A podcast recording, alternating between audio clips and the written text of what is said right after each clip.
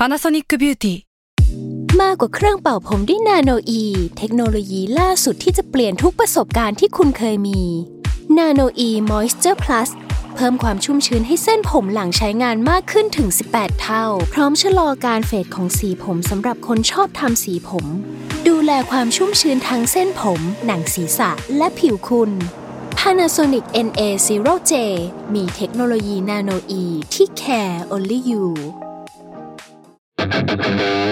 s a l ม o n PODCAST มัน สด อร่อย Pro and Consult Podcast กับผมไอติมผลิตสวัสดีครับผู้ฟังทุกท่านนะครับ ยินดีต้อนรับกลับเข้าสู่รายการ Pro and Consult นะครับกับผมไอติมผลิตนะครับวันนี้หัวข้อที่ผมเลือกมาพูดคุยแลกเปลี่ยนกับทุกๆท่านในวันนี้นะครับคือเรื่องของเวลา ช่วงที่ผ่านมาเนี่ยผมต้องยอมรับผมไปบรรยายตามมหาวิทยาลัยค่อนข้างเยอะนะครับแล้วก็ประโยคนึงที่ผมจะได้ยินตลอดเนี่ยตั้งแต่สมัยผมเริ่มไปบรรยายตามที่ต่างๆ ประมาณ2อสปีที่แล้วเนี่ยคือเราจะได้ยินเวลาผู้จัดเนี่ยเขาขอบคุณวิทยากรที่มาเขาก็จะบอกว่าโอเคขอบคุณที่สละเวลาอันมีค่าที่มาบรรยายที่นี่เนี่ย สมัยก่อนเนี่ยผมจะรู้สึกเฉยๆกับประโยคนี้มากนะครับสละเวลาอันมีค่า แต่พอเราเริ่มโตมาเรื่อยๆเนี่ยผมเริ่มรู้สึกแล้วก็เห็นแล้วว่าความจริงสิ่งหนึ่งที่สำคัญมากสำหรับทุกคนเนี่ยและสิ่งหนึ่งที่สำคัญมากยิ่งเราโตขึ้นมาเนี่ยคือเรื่องของเวลา ปัจจุบันเนี่ยถ้าเกิดอยากรู้ว่าเวลาผมเจอเพื่อนผมเนี่ยซึ่งต้องยอมรับว่าตอนนี้ก็มีเวลาเจอน้อยมากเนี่ยคำถามหนึ่งที่เพื่อนผมจะถามตลอดว่ามึงเอาเวลามาจากไหนวะทำทุกอย่างที่ทำอยู่เนี่ย หลายคนไม่รู้ด้วยซ้ำว่าผมมีงานประจำอยู่ตอนนี้นะครับว่าผมเป็นเป็นซีอทำสตาร์ทอัพในการศึกษาอยู่นะครับขนาดไม่รู้อย่างนี้แล้วเนี่ยบางคนรู้สึกว่าผมมีกิจกรรมในชีวิตเยอะมากเลยนะครับเห็นภาพผมไปบรรยายต่างๆ เห็นภาพผมไปลงพื้นที่ในเพจโซเชียลมีเดียต่างๆนะครับต้องยอมรับว่าปัจจุบันเนี่ยผมว่าเวลาเนี่ยเป็นอะไรที่ล้ำค่ามากสำหรับผม และผมก็ยังไม่แน่ใจว่าผมบริหารจัดการได้ดีมากน้อยแค่ไหนนะครับ ถ้าถามว่าตารางในสัปดาห์ผมแต่ละสัปดาห์เนี่ยมันหน้าตาเป็นอย่างไรเนี่ยคือจันทร์ถึงศุกร์เนี่ยผมอยู่ออฟฟิศเราก็บริหารจัดการบริษัทที่มีพนักงานเนี่ยตอนนี้ขึ้นมา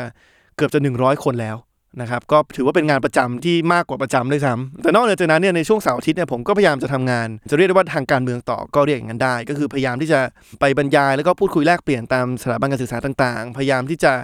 พัฒนาข้อเสนอเกี่ยวกับด้านการแก้ไขรัฐธรรมนูญนะครับใครที่สนใจก็ไปติดตามที่เพจ Facebook ของผม หรือว่าเพจรัฐธรรมนูญก้าวหน้าได้นี่ขายของเล็กน้อยนะครับถามว่าท้ายสุดแล้วเนี่ยผมเอาเวลาทั้งหมดมาจากไหนนะครับหลายคนก็จะบอกว่าเอ้ยไอติมได้นอนบ้างหรือเปล่า ความจริงแล้วผมเป็นคนที่ไม่ได้นอนน้อยขนาดนั้นนะครับผมเป็นคนที่ถ้าเกิดนอนน้อยเกินไปเนี่ยผมทำงานไม่ได้ เพราะฉะนั้น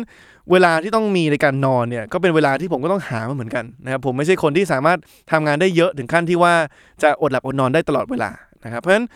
ถามว่าเราเอาเวลามาจากไหนนะครับจันถึงศุกมีงานประจำบริหารสตาร์ทอัพที่มีพนักงาน 100 คนเสาร์อาทิตย์ไปบรรยายตามต่างจังหวัดนะครับผมจำไม่ได้แล้วว่าเสาร์อาทิตย์ครั้งสุดท้ายที่ผมอยู่กรุงเทพเนี่ยคือเมื่อไหร่นะครับเพราะฉะนั้นเคล็ดลับการบริหารจัดการเวลาที่ผมมีอยู่ตอนนี้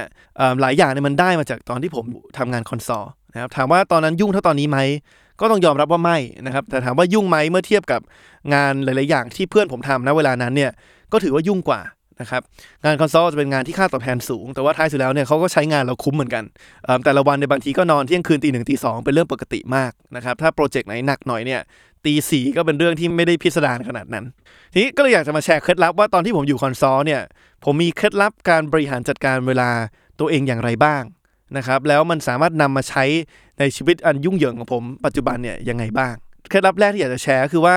เรามีเวลาเพียงพออย่างไงในการพักผ่อนนะครับตอนที่ผมอยู่ consult เนี่ย ผมต้องยอมรับว่าผมเป็นคนที่ขี้เหนียวมากในเรื่องของวันเสาร์อาทิตย์ คือข้อดีอย่างหนึ่งของงาน consult เนี่ยคือท้ายสุดแล้ววันเสาร์อาทิตย์เป็นวันที่เราไม่ควรที่จะต้องทำงานนะครับยกเว้น project ไหนที่จำเป็นจริงๆนะครับแต่สิ่งหนึ่งที่ consult จะเสียเวลาเยอะมากเนี่ยคือเรื่องของการเดินทาง อย่างที่ผมเคยได้เล่าใน episode หนึ่งไปเนี่ยคือถ้าเกิดว่าเราทำงานให้กับลูกค้าที่เป็นหน่วยงานหรือว่าเป็นบริษัทที่อยู่ต่างประเทศเนี่ยเราจะต้องเอาตัวเองเนี่ยไปอยู่ที่ประเทศประเทศนั้นเนี่ยในช่วงวันจันทร์ถึงวันพฤหัสนั่นหมายความว่าจันทร์ถึงพฤหัสเนี่ยสมมติว่าลูกค้าผมเป็นบริษัทหนึ่งที่ประเทศมาเลเซียเนี่ยช่วงวันจันทร์ถึงพฤหัสเนี่ยผมก็ต้องเอาตัวเองไปอยู่ที่ประเทศมาเลเซีย เพราะฉะนั้นสิ่งหนึ่งที่เราจะเจอตลอดก็คือว่าการตัดสินใจว่าเราจะบินไปมาเลเซียวันไหน ท้ายสุดแล้วเนี่ยเราต้องเอาตัวเองไปอยู่ที่ออฟฟิศลูกค้าที่มาเลเซียเนี่ย ภายใน9โมงเช้าวันจันทร์เพราะฉะนั้น consult ทุกคนเนี่ยจะมีทางเลือกทั้งหมด 2 ทาง ทางเลือกที่คนส่วนมากเลือกเนี่ยก็คือบินคืนวันอาทิตย์ ก็คือบินออกไป flight สุดท้ายเลยของคืนวันอาทิตย์ ก็กรุงเทพกัวลัมเปอร์เข้าใจว่าเป็น flight ถ้าผมจำไม่ผิดเนี่ยประมาณทุ่ม40 ก็บินไปก็ไปถึงมาเลเซียตอนคืนวันอาทิตย์ ก็ทานอาหารเย็นขับรถเข้าโรงแรม แล้วก็นอนพักผ่อนเต็มที่คืนนึงตื่นเช้ามาไปออฟฟิศเช้าวันจันทร์ปกติ ผมเนี่ยเป็นคนส่วนน้อยที่ไม่ยอมตรงนี้นะครับ เพราะผมเป็นคนที่ขี้เหนียวกับช่วงสุดสัปดาห์ของผมมาก ผมไม่ยอมที่ว่าเย็นวันอาทิตย์เนี่ยผมจะต้องใช้เวลาตรงนั้นเดินทาง ผมอยากจะใช้ weekend ผมได้เต็มที่ ผมก็จะยอมบินเนี่ยเช้าวันจันทร์ยังมีช่วงหนึ่งเนี่ยที่ผมอยู่ project ติดๆกันที่มาเลเซียเป็นระยะเวลาประมาณ 6 เดือนเนี่ยผมจำได้ว่าทุกสัปดาห์เนี่ยผมจะบิน flight ทุกเช้าวันจันทร์หกโมงเช้าเนี่ยนั่นหมายความว่าผมต้องตื่นที่บ้านเนี่ยตีสี่ออกจากที่บ้านตีสี่ครึ่งเดินทางไปถึงที่สวนภูมิตีห้า ก็ชั่วโมงหนึ่งก่อนขึ้นเครื่องพอดี เครื่องก็จะบินไปประมาณชั่วโมงครึ่ง ถึงในเวลาไทยก็คือ7จ็ดโมงครึ่ง เวลามาเลเซียคือ8ปดโมงครึ่งแล้วก็รีบนั่งรถเข้าไปที่สำนักงานทำอยู่ 50อาทิตย์ครับ ถามว่าเหนื่อยไหมเหนื่อยนะครับ แต่ว่าคือท้ายสุดแล้วเนี่ยผมว่าอันนี้มันคือการจัดลำดับความสำคัญของคนแต่ละคนนะครับเพราะว่าถ้าเกิดว่าผมไม่ทำแบบนั้นเนี่ยนั่นหมายความว่าครึ่งปีเนี่ยผมจะเสียเย็นวันอาทิตย์ไปทุกสัปดาห์เลยก็คือว่าแทนที่ทุกเย็นวันอาทิตย์เนี่ยผมจะได้ทานข้าวกับครอบครัวเนี่ยผมต้องเสียไปกับการเดินทางไปทำงานเช้าวันจันทร์ นะเพราะนี่ก็เป็นเคล็ดลับแรกที่ว่าถ้าคุณอยากจะขี้เหนียวช่วงวันสุดสัปดาห์เนี่ยก็จะต้องแลกมาด้วยความเหนื่อยนะครับอันนี้ก็เป็นการจัดระดับความสำคัญของเรื่องเวลาของแต่ละคนเหมือนกัน ทีนี้เคล็ดลับที่สองที่อยากจะแชร์ที่ตามมาเนี่ยก็คือว่าเวลาที่ consult เสียไปส่วนมากคือมาจากการเดินทางนะครับการเดินทางที่เสียเวลามากที่สุดคือการไปขึ้นเครื่องนะครับการขึ้นเครื่องในหลายคนจะรู้ดีว่าต้องไปถึงสนามบินก่อนกี่ชั่วโมง อยู่สนามบินแล้วต้องเสียเวลาเข้าคิวไม่รู้กี่คิวนะครับ ขึ้นเครื่องไปปุ๊บลงจากเครื่องปุ๊บก็ต้องเสียเวลาเดินหาทางออกในสนามบิน หาช่องทางการเดินทางจากสนามบินเข้าสู่เมืองนะครับเป็นระยะเวลาที่แบบเสียเวลามากนะครับผมต้องยอมรับว่าผมกล้าพูดเลยว่าทำงาน consult มา2ปีเนี่ยผมเป็นเซียนในการสามารถใช้เวลาน้อยที่สุดที่สนามบินนะครับอย่างที่บอกคือบินไป flight มาเลเซียเนี่ย flight ออก6โมงเนี่ยผมออกจากบ้านตีสี่ครึ่งนะครับ ชั่วโมงครึ่งก่อน flight ออกนะครับอันนี้เป็นเวลาที่ผมลองผิดลองถูกมาแล้ว แล้วก็เป็นเวลาที่ผมรู้สึกว่ามันเป็นการวางแผนการเดินทางที่ใช้เวลาที่สนามบินน้อยที่สุด ถามว่าเราใช้เวลาในสนามบินน้อยที่สุดอย่างไรเนี่ยแน่นอนง่ายสุดคือ check-in online อย่างที่สองเนี่ยคือพยายามจำนะครับว่าสายการบินไหนเนี่ยมันลงที่ประตูไหน เพราะบางทีเรานั่งแท็กซี่ไปเนี่ยบางทีเขาส่งเราลงคนละประตู กับประตูที่มันใกล้กับทางเช็คอินอันที่3เนี่ยผมว่าสำคัญมาก อันนี้เป็นเคล็ดลับที่ความจริงมีหนังเรื่องหนึ่งชื่อ Up in the Air เนี่ยเขาแชร์ให้ฟังเหมือนกันนะครับคือว่า เวลาเราไปเข้าคิวเอ็กซเรย์เนี่ยบางทีเราจะมีทางเลือกมัน3 4คิว ถามว่าดูยังไงว่าคิวไหนเนี่ยจะไปได้เร็วที่สุด แน่นอนคนที่ไม่ได้เดินทางบ่อยเนี่ยก็จะดูว่าจำนวนคนคิวนี้มี 5 คน คิวนี้มี 10 คน คิวนี้มี 15 คนเพราะฉะนั้นเราก็จะเดินไปคิวที่มี 5 คน แต่ผมจะแนะนำว่าอย่าดูแต่จำนวนคนอย่างเดียวครับ ดูประเภทคนด้วยนะครับถ้าเจอคนที่กระเป๋าเยอะเนี่ยบวกไปเลยคูณ2นะครับใช้เวลาเกินกว่าคนทั่วไปเนี่ยสองเท่า ถ้าใครที่มีลูกที่เป็นเด็กเล็กเนี่ยยิ่งใช้เวลาเยอะเข้าไปอีก นะครับเพราะว่ากว่าเด็กแต่ละคนจะรู้ว่าต้องเอาของอะไรวางไว้บนกระเป๋านะครับยิ่งบวกเวลาเข้าไป เวลาเรามองหาคิวเนี่ยว่าคิวไหนมีโอกาสที่จะใช้เวลาน้อยที่สุดเนี่ยพยายามหาคนที่เป็นคนทำงาน ใส่เครื่องแบบใส่ชุดทำงาน แล้วก็มีกระเป๋าเนี่ยอาจจะชิ้นเดียวเป็นกระเป๋าแล็ปท็อปชิ้นเดียวนะครับเพราะคนเหล่านั้นเนี่ยจะมีโอกาสสูงสุดที่จะใช้เวลาน้อยสุดในการผ่านเอ็กซเรย์เพราะฉะนั้นนี้เป็นเคล็ดลับเล็กน้อยในการเลือกว่าไปเข้าคิวเอ็กซเรย์ไหนที่มีโอกาสที่จะใช้เวลาน้อยที่สุดนะครับ อีกอย่างหนึงที่ผมทำไว้สมัยก่อนนะครับ สมัยนี้เข้าใจว่าระบบเปลี่ยนไปแล้ว เพราะฉะนั้นความสำคัญของการมีไอ้ใบ immigration หรือใบตอมอขาออกเนี่ยมันไม่ต้องกรอกแล้วนะครับ แต่สมัยก่อนที่มันยังมีอยู่เนี่ย ผมจำได้ผมกรอกไว้ที่บ้านเลย มีวันหนึ่งที่ผมยอมกรอกเลยใช้เวลากรอกใบตอมอเนี่ยยี่สิบสามสิบอันแล้วก็ตุนไว้ที่บ้านแล้วพอวันเดินทางเนี่ยเราไม่ต้องเสียเวลามากรอกนี้แล้ว เราแค่หยิบไปแล้วก็กรอกเบอร์ flight อาจจะเปลี่ยนวันที่เล็กน้อยแล้วก็ใช้ไปได้เลย เพราะฉะนั้นอันนี้เป็นเคล็ดลับที่ผมได้รับมา ตอนที่ผมทำงาน consult ทีนี้นอกเหนือจากการลดเวลาการใช้เวลาในสนามบินแล้วเนี่ยเทคนิคที่ผมอยากแชร์ในการจัดการเวลาเนี่ยอีกอย่างหนึ่งคือการเลือกช่องทางการเดินทางที่ถูกนะครับอันนี้เป็นเคล็ดลับที่ผมใช้อยู่ปัจจุบันนะครับสมมติจะต้องเดินทางจากที่หนึ่งไปอีกที่หนึ่งเนี่ยอะสมมติว่าเดินทางจากออฟฟิศมาอัดพอดแคสต์เนี่ยถามว่าเรามีทางเลือกอะไรบ้างในการเดินทาง ทางเลือกที่หนึ่งคือขึ้นแท็กซี่ ทางเลือกที่ 2 คือใช้ขนส่งสาธารณะ อาจจะเป็นการใช้เอิ่มรถไฟฟ้ามาต่อด้วยรถไฟใต้ดิน อันที่ 3 คือมอเตอร์ไซค์เรียก Grab Bike หรือว่านั่งวินมานะครับ ท้ายสุดแล้วเนี่ยผมจะเลือกว่าจะใช้ช่องทางการเดินทางแบบไหนเนี่ยขึ้นอยู่กับปริมาณงานที่ผมมีเหลืออยู่นะครับถ้าผมต้องการที่จะใช้เวลาการเดินทางเนี่ยไปกับการโทรศัพท์หาคนนะครับอาจจะเข้า meeting ผ่านโทรศัพท์เนี่ยผมจะนั่งแท็กซี่ นะเพราะว่าแน่นอนถ้าเราเดินทางบนมอเตอร์ไซค์เราไม่สามารถพูดคุยกับคนอีกฝั่งหนึ่งของโทรศัพท์ได้ ถ้าเราเดินทางด้วยรถไฟฟ้ารถใต้ดินเนี่ยไม่มีทางที่เราจะสามารถพูดคุยผ่านโทรศัพท์ได้ เพราะว่ามันจะมีเสียงเต็มไปหมดฉะนั้นถ้าต้องการใช้เวลาการเดินทางให้คุ้มค่า โดยการใช้เวลานั้นไปกับการโทรศัพท์หาคนเนี่ยนั่งแท็กซี่นะครับในทางกลับกันถ้าต้องการใช้เวลาการเดินทางอย่างคุ้มค่าด้วยการอ่าน อาจจะอ่านสรุปประชุมอย่างหนึ่งหรือว่าอ่าน presentation powerpoint ที่ลูกทีมส่งมาให้เพื่อให้เรารีวิวเนี่ยผมจะใช้ BTS เพราะว่าท้ายสุดแล้วเนี่ยถ้าขึ้นรถแท็กซี่แล้วผมอ่านเนี่ยผมจะเวียนหัว ผมจะเมารถครับพอเข้าไปแล้วเนี่ยเราก็ไม่สามารถอ่านได้เกิน 5 นาที ก่อนที่เราจะเมารถ ถ้าอยู่บนมอเตอร์ไซค์เนี่ยยิ่งยากไปอีก เพราะว่าเราอ่านในยบางทีมันสวิตช์สวัสดอาจจะไม่มีเวลามาคิดไตรตรองอย่างดีนะครับเพราะฉะนั้นถ้าเกิดว่าต้องการจะอ่านอะไรบางอย่างอย่างละเอียดเนี่ยผมเลือกการใช้ BTS นะครับ แต่ว่าถ้าเกิดต้องการใช้เวลานั้นเนี่ยตอบไลน์นะครับถ้าผมเปิดโทรศัพท์ผมเนี่ยจะเห็นว่าข้อความที่ยังไม่ได้อ่านในไลน์ผมเนี่ยมีทั้งหมด 4,144 ข้อความ ต้องขอโทษด้วยใครที่ยังไม่ได้ตอบไลน์นะครับผมจะใช้เวลานั่งวินนี่แหละเป็น moment ที่ผมตอบไลน์เพราะผมทำอย่างอื่นไม่ได้ ผมนั่งวินผมมาอ่านสรุปการประชุมเนี่ยมันอ่านไม่รู้เรื่อง ถ้าผมใช้โทรศัพท์หาคนก็โทรไม่ได้นะครับผมเลยใช้เวลานั่งวินเนี่ยเป็นเวลาที่ผมตอบไลน์นะครับหรือบางทีเป็นเวลาที่ผมโพสต์ลงโซเชียลนะครับแล้วอันนี้คือไม่รู้ว่าถูกหลัก ความปลอดภัยหรือเปล่านะครับ แต่ว่ามันก็ทำให้ผมประหยัดเวลาได้ได้พอสมควรนะครับ ผมเคยนั่งวินครั้งหนึ่งแล้วมีพี่วินเขาชมผม ตอนนั้นนั่งจากวิภาวดีรังสิตนะครับที่ไปดีเบตตอนช่วงเลือกตั้งเนี่ยกลับมาสู่เขตเลือกตั้งในบางกะปินั่งอยู่ประมาณ 45นาทีชั่วโมงหนึ่งนะครับ พอมาถึงที่บางกะปิเนี่ย วินเขาหันมาหาผมแล้วก็บอกว่า เออ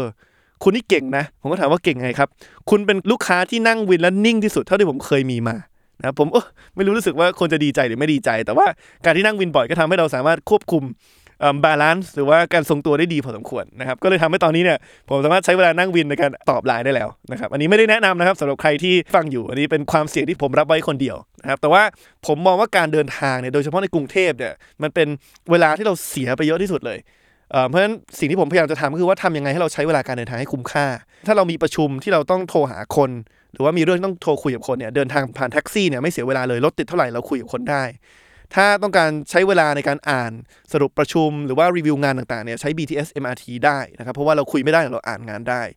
แต่ว่าถ้าแค่เป็นการตอบไลน์เนี่ยส่วนมากผมสามารถควบคู่ไปกับการนั่งวินไปได้นะครับเพราะฉะนั้นปรับวิธีการเดินทางตามความต้องการทางการงานของเรานะครับอันนี้เป็นข้อแนะนำที่ไม่แน่ใจว่าดีหรือไม่ดีแต่เป็นข้อแนะนำที่ผมใช้อยู่ทุกวันนะครับเคล็ดลับต่อไปนะครับ อันนี้สำหรับคนที่อาจจะ เริ่มก้าวเข้าสู่ตำแหน่งที่เริ่มเป็นผู้จัดการและคือไม่ได้เข้ามาทำงานคนเดียว แต่ว่ามีทีมงานที่ต้องบริหารจัดการดูแลนะครับ อันนี้เป็นสเต็ปหรือว่าขั้นตอนที่ผมว่าค่อนข้างยากพอสมควรนะครับ ผมนึกย้อนกลับไปตอนที่ผมถูกเลื่อนขั้นจากตำแหน่ง analyst หรือว่า associate เนี่ยขึ้นไปทำหน้าที่เป็น junior manager ที่ต้องดูแลทีมเนี่ยพอเราขึ้นไประดับ manager ปุ๊บเนี่ยสิ่งหนึ่งที่เราคาดเดาไม่ได้เลย คือเวลาที่เราต้องใช้ในการช่วยเหลือทีมนะครับบางครั้งสมัยเราเป็น associate analyst ทำงานด้วยตัวคนเดียวเนี่ยเราก็จะตั้งเป้าไว้ได้เลยว่าโอเควันนี้เนี่ยเรามีเวลา 8 ชั่วโมงที่สำนักงานใช่ไหม เราจะใช้กับวิเคราะห์อะไรบ้าง สามารถวางแผนได้ แต่ถ้าเกิดเราใช้มาตรฐานเดียวกันเนี่ยในวันที่เราเป็น manager แล้วเนี่ยเราจะไม่เคยทำงานเสร็จนะครับเพราะว่าถ้าเราตั้งเป้าว่าเราสามารถทำงานได้เยอะเท่ากับตอนที่เราเป็น associate ในวันที่เราเป็น manager แล้วเนี่ยไม่มีทางเป็นไปได้ เพราะว่าเราเข้าไปปุ๊บเนี่ยพอเราเป็น manager แล้วเนี่ยบางที จะมีลูกทีมที่มาขอให้เราช่วยเหลืออย่างใดอย่างหนึ่งนะครับ จะมีประชุมที่เกิดขึ้นมาโดยเราไม่ได้ไม่ได้คิดว่าจะเกิดขึ้นมาก่อนนะครับ เพราะฉะนั้นพอเราเป็น manager แล้วเนี่ยเราต้องพยายามตั้งเป้าให้มัน realistic หรือว่ามันทำได้จริง เพราะว่าถ้าเราตั้งเป้าสูงจนเกินไปเนี่ยมันจะกลายเป็นว่า manager เนี่ยจะไม่มีเวลามาช่วยเหลือลูกทีม นะครับมันจะกลายเป็นว่าสมมติผมตั้งเป้าว่าจะทำได้ 10 อย่างเนี่ย พอเราเข้าไปแล้วเกิดลูกน้องเรามาขอให้เราช่วยดูอะไรบางอย่างเนี่ย มันกลายเป็นว่าเราจะมีปฏิกิริยาที่ไม่อยากไปช่วยเขาเพราะรู้สึกว่าเอ้ยเหลือตั้ง 10 อย่าง ไม่มีเวลาไปช่วยเขา ซึ่งอันนี้เป็นการทำหน้าที่ manager ที่ดีไม่พอ ผมคิดว่าเคล็ดลับในการบริหารจัดการเวลาของคนที่ทำตำแหน่ง manager ขึ้นไปเนี่ยคือตั้งเป้าสัก 50%นะครับว่า 50%ของเวลาเนี่ยเราจะมีเวลาในการทำงานของเราจริง ๆ แต่ว่าอีก 50%เนี่ยให้ทิ้งไว้นะครับ เพื่อที่ว่าให้ใช้ในการช่วยเหลือคนที่อยู่ในทีมเรานะนี่อันนี้ก็เป็นเคล็ดลับเล็กๆน้อยๆนะครับที่สามารถนำไปใช้ได้สำหรับใครที่เป็นตำแหน่งผู้จัดการขึ้นไปนะครับ อีกเคล็ดลับหนึ่งที่ผมอยากจะมาแชร์นะครับ ที่ความจริงมันช่วยทำให้ผมสามารถมีเวลาในการทำงานมากขึ้นเนี่ยคือการใช้ social media ให้น้อยลงนะครับจริงความลับอย่างหนึ่งที่ผมอยากจะแชร์เนี่ยคือผมเป็นคนที่ไม่ชอบการใช้ social media เลยนะครับแล้วส่วนหนึ่งเนี่ยมันมาจากหลายองค์ประกอบ องค์ประกอบแรกคือผมรู้สึกว่าผมชอบความเป็นส่วนตัวนะครับเพราะฉะนั้นถ้าย้อนกลับไปดู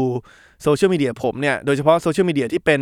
บัญชีส่วนตัวของผมใครที่เป็นเพื่อนผมเนี่ยย้อนกลับไปดูจะเห็นว่าผมไม่ค่อยโพสต์อะไร เวลาไปเที่ยวกับเพื่อน เราก็ให้พื้นที่ความสนใจของเรากับเพื่อน หรือว่ากับคนที่เราอยู่ณเวลานั้นจริงๆจังๆ พยายามไม่หยิบโทรศัพท์ขึ้นมาเลยงั้นโดยทุนเดิมเนี่ยผมเป็นคนที่ไม่ชอบการใช้ social media อยู่แล้วนะครับแต่พอไปทำงาน consult เนี่ยเราถูกบีบบังคับให้ใช้ social media น้อยลงไปอีก เหตุผลมันมาจากการที่ว่าบริษัท consult เนี่ยเขาไม่สามารถเปิดเผยได้ว่าลูกค้าเขาเป็นใคร ทีนี้พอเปิดเผยไม่ได้ว่าลูกค้าเขาเป็นใครปุ๊บเนี่ยเขาก็ต้องมีนโยบายที่ค่อนข้างเข้มงวดกับพนักงาน consult ว่าอย่าใช้ social media ถ่ายภาพที่ทำงาน เพราะว่าสมมติว่าผมไปทำงานให้กับบริษัทเครื่องดื่มแห่งหนึ่งนะครับแล้วผมไม่สามารถเปิดเผยได้ ว่าผมทำงานให้กับบริษัทเครื่องดื่มแห่งนี้เนี่ยถ้าเกิดว่าทุกวันผมลงโซเชียลภาพผมเข้าไปทำงานที่บริษัทแห่งนี้เนี่ยคนในสาธารณะเขาก็จะรู้อยู่ดีนะครับว่าลูกค้าของผมณเวลานั้นเนี่ย project ที่ผมทำอยู่เนี่ยลูกค้าคือใครนะครับ ถึงขั้นที่ว่าบริษัท m c k เคนซี่เนี่ยพยายามจะแนะนำว่า ไม่ใช่แค่ว่าเราถ่ายรูปไม่ได้อย่างเดียวนะครับ แต่เราห้ามรับ friend request หรือว่าเพื่อนจากพนักงานที่บริษัทลูกค้าเราเนี่ยพร้อมกันทีเดียวนะครับเพราะว่าไม่งั้นสิ่งที่เกิดขึ้นคือบางทีเราทำงานโปรเจกต์หนึ่งเสร็จ เราจากลาจากลูกค้าที่บริษัทนั้นแล้วเนี่ยลูกค้ากลุ่มนั้นก็จะแอดเราเข้ามาขอเป็นเพื่อนนะครับถ้าเราเกิดรับคนจากบริษัทหนึ่งขึ้นมาเนี่ยพร้อมกัน 10 คนเนี่ยถามว่าสาธารณะเขาก็รู้ครับว่าท้ายสุดแล้วบริษัทนี้เป็นบริษัทที่เป็นลูกค้าของบริษัท m c k เค นะเพราะฉะนั้นการที่ต้องระมัดระวังการใช้โซเชียลมีเดียตอนที่อยู่ m c k เคนซี่เนี่ยมันเลยทำให้ผมเนี่ยอาจจะเป็นนิสัยที่มันติดมาคือการใช้โซเชียลมีเดียน้อยมากนะครับแน่นอนพอมาทำงานตรงนี้เนี่ยโดยเฉพาะทางงานทางการเมืองเนี่ยการไม่ใช้โซเชียลมีเดียมันเป็นไปไม่ได้นะครับท้ายสุดแล้ว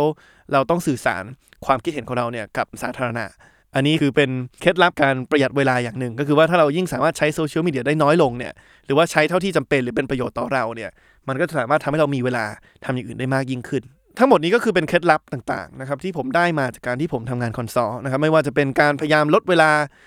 การใช้เวลาที่สนามบิน ไม่ว่าจะเป็นการพยายามที่จะใช้เวลาการเดินทางเนี่ยที่เราเสียไปเนี่ยให้เป็นประโยชน์ หรือว่าการพยายามจะจำกัดเวลาที่เราใช้ไปกับโซเชียลมีเดียเนี่ยให้ได้มากที่สุดนะครับคือทั้งหมดนี้เนี่ยผมว่ามันเป็นเคล็ดลับเล็กๆน้อยๆที่มันทำให้ผมสามารถบริหารจัดการเวลาได้มากขึ้นนะครับ ทีนี้ถามว่าการจัดการเวลาให้กับสิ่งที่สำคัญเนี่ยมันเป็นสิ่งที่จำเป็นมากน้อยแค่ไหนเนี่ยผมจะขอทิ้งท้ายพอดแคสต์ครั้งนี้เนี่ยด้วยบทเรียนบทเรียนหนึ่งนะครับที่ผมได้มาจากอาจารย์มหาวิทยาลัยที่อเมริกาคนหนึ่งนะครับที่เขาสอนลูกศิษย์เขานะครับที่ผมว่ามันสะท้อนให้เห็นถึงความสำคัญของการจัดสรรเวลาตัวเอง แล้วก็บริหารจัดการเวลาตัวเอง อาจารย์คนนี้ก็เคยเข้าไปสอนลูกศิษย์เขาที่มหาวิทยาลัยแห่งหนึ่งนะครับในห้องเลคเชอร์ แล้วเขาเคยหยิบกระปุกกระปุกหนึ่งขึ้นมานะครับเป็นกระปุกที่โปร่งใสก็คือเป็นกระปุกที่สามารถมองเห็นวัสดุที่อยู่ข้างในได้เขาเริ่มต้นจากการหยิบกระปุกกระปุกหนึ่งมาที่ไม่มีอะไรอยู่ข้างในเลยนะครับแล้วเขาก็เริ่มหยิบก้อนหิน ก้อนหินชิ้นใหญ่ๆเนี่ยเทเข้าไปในกระปุกแห่งนี้ เทเข้าไปได้ประมาณ 5 6 ก้อนเนี่ยก็เต็มกระปุกแล้วนะครับแล้วเขาก็ถามเด็กนักศึกษาเขาเนี่ยว่ากระปุกนี้เต็มหรือยังใส่ได้เพิ่มไหม นะครับนักศึกษาก็พยายามแอบดูว่าเอ๊ะมันจะใส่อีกสักก้อนได้ไหมนะครับก่อนที่สรุปเป็นเสียงเดียวกันว่าเต็มนะครับใส่ไม่ได้นักศึกษาก็ตอบกลับมาว่ากระปุกเต็มแล้วครับอาจารย์นะครับอาจารย์ก็ถามว่าเอ๊ะแน่ใจหรือ แล้วอาจารย์ก็ไปหยิบก้อนหินก้อนเล็กๆนะครับจากอีกกล่องหนึ่งแล้วก็เริ่มเทเข้าไปในกระปุกแห่งนี้ ก้อนหินก้อนเล็กๆมันก็ไปเติมเต็มช่องโหว่ระหว่างก้อนหินก้อนใหญ่ๆทีนี้อาจารย์ก็ถามนักศึกษาว่า แล้วตอนนี้ล่ะกระปุกเต็มหรือยังนะครับนักศึกษาก็เริ่มรู้ทันแล้วว่าอาจารย์ต้องมีอะไรแน่นอน ก็บอกว่าโอเคสงสัยคงยังไม่เต็มแน่เลย อาจารย์ก็บอกว่าใช่ แล้วอาจารย์ก็หยิบกระสอบทรายขึ้นมานะครับ แล้วก็เริ่มเททรายเนี้ยใส่เข้าไปในกระปุก จนทรายเนี่ยมันก็ไปแทรกซึมระหว่างรอยต่อระหว่างก้อนหินก้อนเล็กๆหรือว่าก้อนหินก้อนใหญ่ๆนะครับจนกระทั่งมันเต็มกระปุกจนมันใส่อะไรเพิ่มไม่ได้แล้วนะครับแล้วอาจารย์เขาก็บอกว่ากระปุกอันเนี้ยที่มีก้อนหินก้อนใหญ่ ก้อนหินก้อนเล็ก แล้วก็ทรายเนี่ยมันเปรียบเสมือนกับชีวิตของเรานะครับก้อนหินก้อนใหญ่ๆเนี่ยมันเปรียบเสมือนกับสิ่งที่สำคัญที่สุดในชีวิตเรานะครับบางคนอาจจะเป็นครอบครัว บางคนอาจจะเป็นคู่รัก บางคนอาจจะเป็นงานประจำของเขา นะครับ ก้อนหินก้อนเล็กเนี่ยเปรียบเสมือนกับสิ่งที่สำคัญต่อชีวิตเรา แต่ว่าเราไม่มีก็สามารถใช้ชีวิตได้นะครับ อาจจะเป็นงานอดิเรกของเราที่เราชอบทำแต่ว่าถึงแม้ไม่มีเวลาทำก็ใช้ชีวิตได้ อาจจะเป็นกลุ่มเพื่อนกลุ่มหนึ่งที่เราไม่ได้สนิทมาก แต่ว่าถ้ามีเวลาเจอก็ไปเจอแล้วก็มีความสุขนะครับ สิ่งที่สำคัญต่อชีวิตเราแต่ว่าอยู่ได้ถึงแม้ไม่มี ส่วนทรายเนี่ยเขาบอกว่าเปรียบเสมือนของนอกกาย อาจจะเป็นโทรศัพท์อันโปรดของเราอาจจะเป็นเสื้อผ้าของเรานะครับสิ่งของของเรานะครับที่ท้ายสุดแล้วเนี่ยมันเป็นของนอกกาย นั่นหมายความว่าในวันที่กระปุกนี้เนี่ยไม่มีก้อนหินก้อนเล็กไม่มีทรายเนี่ยและมีแต่ก้อนหินก้อนใหญ่เนี่ยกระปุกนี้ก็ดูเต็มได้นะครับเหมือนที่นักศึกษาบอกว่ามันดูเต็มในช่วงแรกๆ ของตัวอย่างนี้ เปรียบเสมือนกับชีวิตเราครับคือถึงแม้ชีวิตเราไม่มีของนอกกายที่เป็นทราย หรือไม่มีของที่เป็นงานอดิเรก หรือว่าสิ่งที่อาจจะสำคัญแต่ไม่สำคัญมากในชีวิตเรา หรือว่าก้อนหินก้อนเล็กเนี่ย ชีวิตเรามันก็มีคุณค่าได้ มันก็สามารถเป็นอะไรที่มันเต็มที่ได้ถึงแม้ว่าชีวิตเราจะเหลือ แต่ก้อนหินก้อนใหญ่หรือว่าสิ่งที่สำคัญที่สุดในชีวิตเราจริง ๆ แต่สิ่งที่อันตรายกว่าเนี่ยคือการจัดลำดับความสำคัญอย่างไม่ถูกต้องนะครับ เราจะเห็นว่าในตัวอย่างนี้เนี่ยในเมื่ออาจารย์เขาเริ่มเทก้อนหินก้อนใหญ่ลงไปก่อนเนี่ยตามมาด้วยก้อนหินก้อนเล็ก แล้วตามมาด้วยทรายเนี่ยมันหมายความว่าถึงแม้เรามีก้อนหินก้อนใหญ่เต็มกระปุกเราแล้วเนี่ยเรายังมีพื้นที่เหลือให้กับก้อนหินก้อนเล็ก และมีพื้นที่เหลือให้กับทราย แต่ถ้าเราปรับลำดับขั้นตอนกันนะครับแล้วเริ่มเททรายลงกระปุกก่อนเนี่ยมันจะกลายเป็นว่าเราจะเททรายจนมันเต็มกระปุกไปแล้ว จะทำให้กระปุกนี้ไม่มีพื้นที่เหลือให้กับก้อนหินก้อนใหญ่หรือสิ่งที่สำคัญที่สุดในชีวิตเรา หลักการนี้ก็เหมือนกันครับในการจัดลำดับความสำคัญของสิ่งต่างๆ ในชีวิตเรา ถ้าเราเริ่มต้นจัดสรรเวลาให้กับสิ่งที่มันเป็นเรื่องยิบย่อย หรือเรื่องนอกกายก่อนเนี่ยมันจะกลายเป็นว่าเราไม่มีเวลาเหลือให้กับสิ่งที่สำคัญที่สุดในชีวิตเรานะครับเพราะฉะนั้น บทเรียนที่สำคัญตรงนี้เนี่ยคือทำยังไงให้เราให้เวลานะครับจัดสรรเวลาหาเวลาให้กับสิ่งที่สำคัญที่สุดในชีวิตเราก่อนนะครับไม่ว่าสิ่งสิ่งนั้นสำหรับแต่ละคนอาจจะแตกต่างกันออกไป บางคนอาจจะเป็นครอบครัว บางคนอาจจะเป็นแฟน บางคนอาจจะเป็นคู่รักนะครับแต่ให้ลองกลับไปนึกดีๆนะครับว่าอะไรคือสิ่งที่สำคัญที่สุดของชีวิตคุณนะครับแล้วก็